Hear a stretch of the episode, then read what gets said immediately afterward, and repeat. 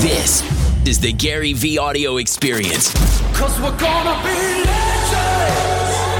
Gonna get there. Gary Vaynerchuk, for those of you that might not know, started on Wine Library TV as a YouTuber, helped b- build his family's business from 3 to 60 million. As if that wasn't enough, started VaynerMedia, which that's where we're at right now, and is a New York Times best-selling author, just wrote his fourth book, Ask Gary Vee. Go check it out. And great speaker. Thank you so much for having me here. Thank you. You know, do, do you ever use that title, YouTuber? I don't, only because I made a crucial mistake, everybody. Well, you know, it's tough because the people I did it with are amazing. But in, uh, I started Wine Library TV in 2006, February 2006, almost 2005 ish. Um, I started a YouTube show, wine show, made me quite internet famous.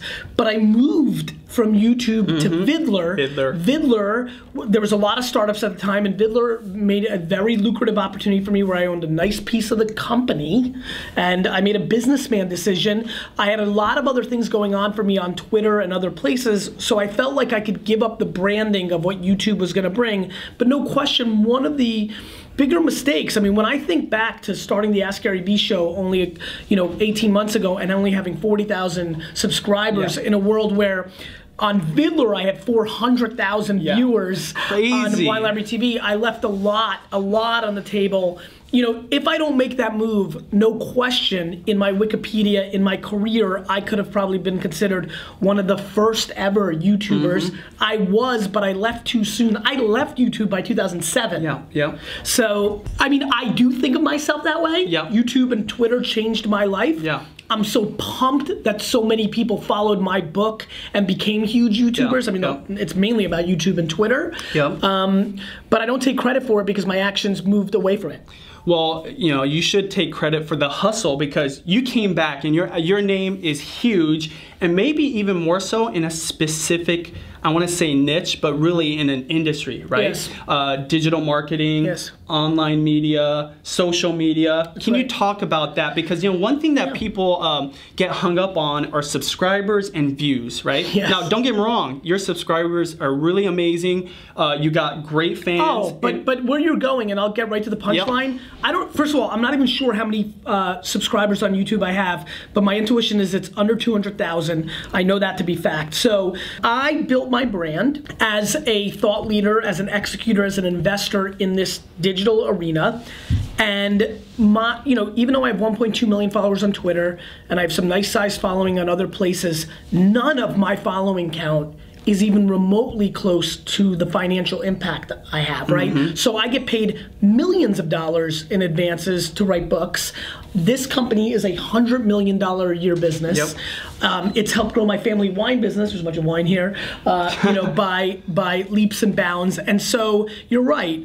And, and I know that a lot of you make ad revenue and lots, seven figures on ad revenue from YouTube, other things of that nature. But I've gone down the path of having influence on the cover of business magazines, television. It's three. It's truly 360. Yeah, yeah. I'm. I've made my money not by the arbitrage of the ad revenue or some of the product placements. I've gone about it by going out and building businesses on the platform. So most of my behavior, you know, for example. I know I'm bouncing here a little bit. That's how It's I roll, guys. good. Do it. If I was worried about subscribers, I would spend a year going and doing collaborations. Yep. Like Yep. I have permission because of my relationships, and I have a lot of them. I can easily get to. I spend time with YouTube. I spend time with Google and Facebook, and I'm not worried about that. Though I don't say that you don't have to. It's the path I chose. Um, but I do think that when you think bigger and not just the next subscriber or the or the next product placement or how much Yeah. ad revenue, you do open up your opportunity to much bigger things. If you've got the capabilities like I had as a business person, for some people, what your capability is is being a creative. Mm-hmm. And I do think the ecosystem of YouTube and other platforms is great for those people because they're doing the business sense thing that other thing that let's say I do as a businessman. Absolutely. And I think the one thing that my wife, Judy, and myself learned the most from you is about engagement, the community. So, can you talk about that? Because, regardless of all that, it's how close your fans feel to you, and tell us about that and why. depth versus width. You know, I sold 100,000 copies of my book the first week. There's a lot of people that came out with bigger audiences, bigger stars, and they didn't because people actually care about me. As you know, and I talked a lot about in Crush It, and I followed up a book two years later called The Thank You Economy. I don't think there's anything else besides the people on the other side of these cameras. Yeah. You know, if they care about you, then you win. And I, and I look at things like the Grateful Dead or the Rolling Stones or Phish. Like, they don't have the biggest fans, but they have fans that travel Yeah. and care the most. Diehards. WWF wrestling. Totally. Like, like if you look at economics and business, my friends, you know, you could have one subscriber. That subscriber could be Oprah Winfrey. And that impact of that subscriber can make you so much more, bring you so much more, whatever you're going for. And so I think community engagement and actually acknowledging people leaving comments and replying. I mean, I was up at Snapchat till one o'clock in the morning last night, just replying, using the new features, Yeah, replying. I think it's imperative. I, I would never take that for granted. I think if you're a digital influencer or or somebody that's building a little bit of mojo, the number one thing you can do is thank the people that are leaving comments. I spend a lot of time in my Instagram comments right now. Um, Judy, uh, Please. To, segue, after she read your book, she literally was up till two or three in the morning responding replying. to comments. and that's why people liked her. tweets, That's what people especially did. yeah during a time when Twitter was like the thing, right? Um, so I I know I mean you're you're singing to the choir here. I mean we just we feel this and we believe it. So thank you so much. and for it works. And what I've noticed from you guys from afar, because I've paid attention, I've, we've been Well, talking a long time at this point. You guys haven't gone away from it, and too many people get a little base and then they stop because it becomes overwhelming. Look, I, there was a time where I responded to every single tweet in 2008 to 2011, Yeah.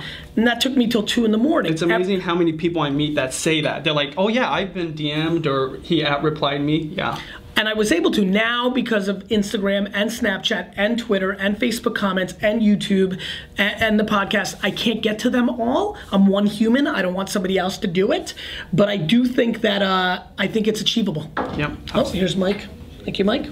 Nice. Health and fitness. Totally. Lean and mean. Do you want to take a break and No, say no, goodbye? no, let's okay. You know, a lot of people want to build their influence, right? Or they already have an influence. Maybe they're a business person. Uh, what advice do you have for people wanting to start utilizing online video to be able to build a passion into a business or a lifestyle?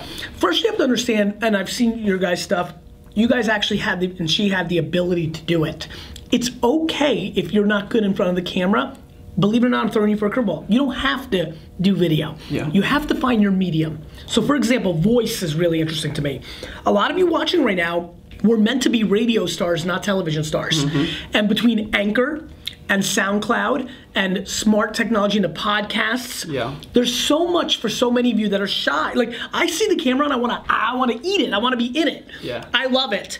But for so many, this is the right place for them to be. And so I would say that before I give you advice on what to do on video, you have to decide is video the right medium for you. Yeah. For example, some of you are incredible writers. And the blog and medium.com, ironically, and other things of that nature, that could be the right thing for you. But if video is right, if you feel comfortable, or if you want to climb that mountain, you want to chip away and get better at it, I don't think there's any bigger or better medium. Absolutely. For people wanting to get into this, they decide this is what they want to do, or current YouTubers or online video Yes. influencers, what what do you see happening as some of the biggest opportunities, both now and in the future? Snapchat and Musical.ly for everybody who's watching right now is very important. You've got to start creating content. You've got to build a presence. Number two, a lot of you are missing this, and I talk to a lot of people on Snapchat, on on Vine, on Instagram, and on YouTube. And a lot of people, I know a lot of you don't know who I am, but for the ones that do, just like you, a lot of people come to me for advice because they know that I can 360 their business, not just what they're doing. There's a misunderstanding, and I'm really glad we get this moment on this show thinking about who's probably watching. This is the world. You don't graduate to Hollywood. You don't graduate to television. Guys, this is the television. Yeah. The television's the radio, and it's 1965. That's what makes you human, right? it's not only what makes you human, yes, but it's where the world's going. Yeah. This is where people are going to consume. Yeah. And so, too many people have become big on YouTube and want to go to Hollywood Mm. without realizing they're Hollywood and Hollywood needs to come to them. Yes. And so you need to take back the leverage and realize you're on the right side of history. If you plan on doing this for the next 48 to 72 months, four to six years, right? Then stay in this device, but win on all the channels. If you think of the way I do, this is the television, it's 1960s, and YouTube, Instagram, Snapchat, and Facebook are ABC, NBC, CBS.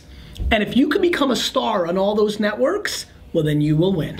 One of the things that you talk about, especially recently, is self awareness, which is a perfect time to talk about finding your passion, but being self aware and how important that is to finding passion and making the decision on moving forward and how to do that. Look, I mean, I wish that I could win on my looks, but I don't. Right? Like we, we you have to know what you're gonna win on. And too many people want to be a pop singer or a comedian or a pretty face model, and it's just not who they are. Yeah. And too many of you are leaving enormous upside on the table by trying to force a narrative that's romantic in your mind versus what you actually have. Yeah. I could do so many more things to build up my following, but it's not who I am. I know the hacking ways to get more followers, to get more people to know who I am, but I'm a businessman that happens to like understand content a little bit. So I'm never going to be followed by the most, but I'm also that means not going to sell things I don't believe in. Yeah. So if you follow all the other entrepreneurs on Instagram, they're selling watches and cash on bed and models and bottles and private planes, and I don't sell that Yeah. because I don't want to get the cheap followers or the cheap engagement. Yep. And so when you really are self-aware, when you really know who you are, what it allows you to do is stay in your lanes, not do other things. I can't produce the kind of videos that my buddy Casey can, right? I yeah. can't. Like it's just not who I am. And so you stay in your like My daily vlog, it's just one exhausting episode of me hustling 24 hours a day. And honestly, eventually it's going to be very repetitive, but I don't care. That's my reality. My reality is I'm a workaholic who has some talents but wants to show people that if you work really hard, if you want it, then at least you can get the most out of yourself. Yeah. Not that you're going to make a billion if you work hard, but the most out of yourself. So I think self awareness is imperative. It's why I put it in the new book. Yeah, yeah, absolutely. YouTubers traditionally, at Yep. least YouTubers like myself or mm-hmm. my wife, have mm-hmm. always been like a one man band.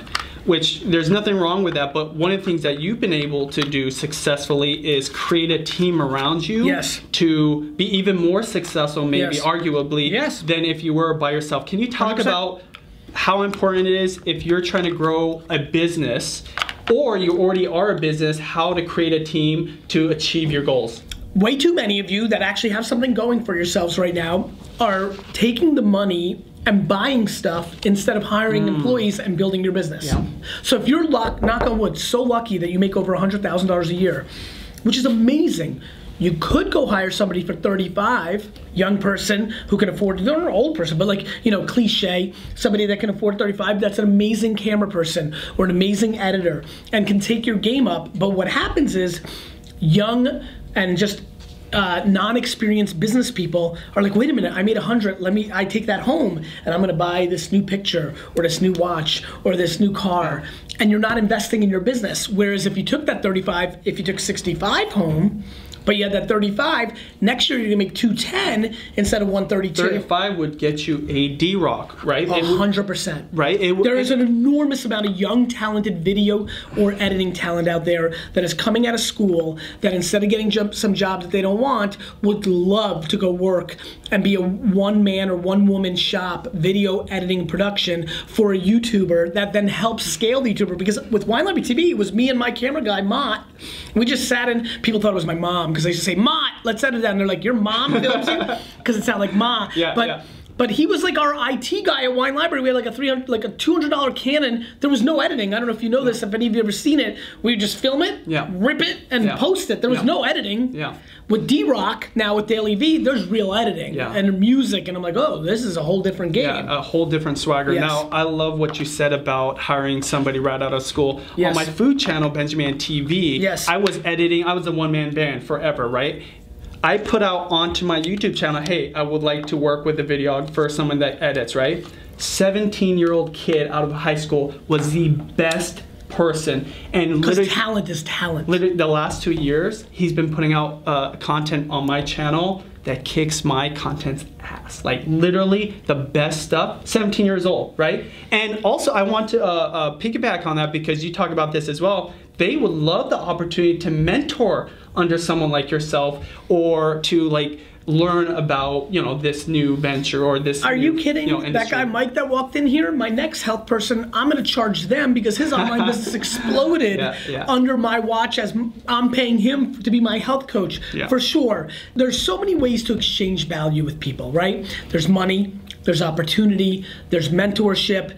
As long as two people, it's like any relationship. I, you know, I'm sure the way your wife and you live your guys' life, Yes. I'm sure there's friends or acquaintances that can judge from afar. It's very different. Absolutely. It's not the traditional way. Especially in Seattle, where it's not like common. Of course, of course. Like I would never tell somebody how to act in their work-life balance in a relationship or how to raise their kids. Yeah. And that's how I feel about business relationships. If somebody wants to go work for free because they just want to have fun and they come from a wealthy background. Yeah. God bless. I didn't know that. I'm not going to judge you for not paying the kid. Or if somebody wants to get overpaid, who knows? But there's always somebody on the other side of the camera that you can talk to. There's a line of 10 or 15 people that are willing to edit or become their Snapchat person or be the designer for the Snapchat filters for that person. There's just so much amazing talent out there Yeah. that's one ask away from your next YouTube video that can bring enormous people to you. So this next question actually comes from a viewer that actually you may or may not know. Alejandro Reyes, Yes, right from the Seattle Yes. area, and he sent in this question to me. exactly yep. is. And this is what he says: Gary, since you're the master storyteller, how much of someone's story uh, they share online should be aspirational? I think you buying the Jets, that's that's a story that you've been talking about for several years, and I think your audience, myself included, can't wait to be a part of your story when you make it happen. Uh, that's a great question. I look. I think. I think more than aspirational, it has to be real. The fact that my sixth grade class mates can come on Facebook, as I've seen recently, and say he was saying this in sixth grade. That's more important than if it was aspirational. Yeah. More important than you're going to change the world or buy a sports team or whatever your ambition is.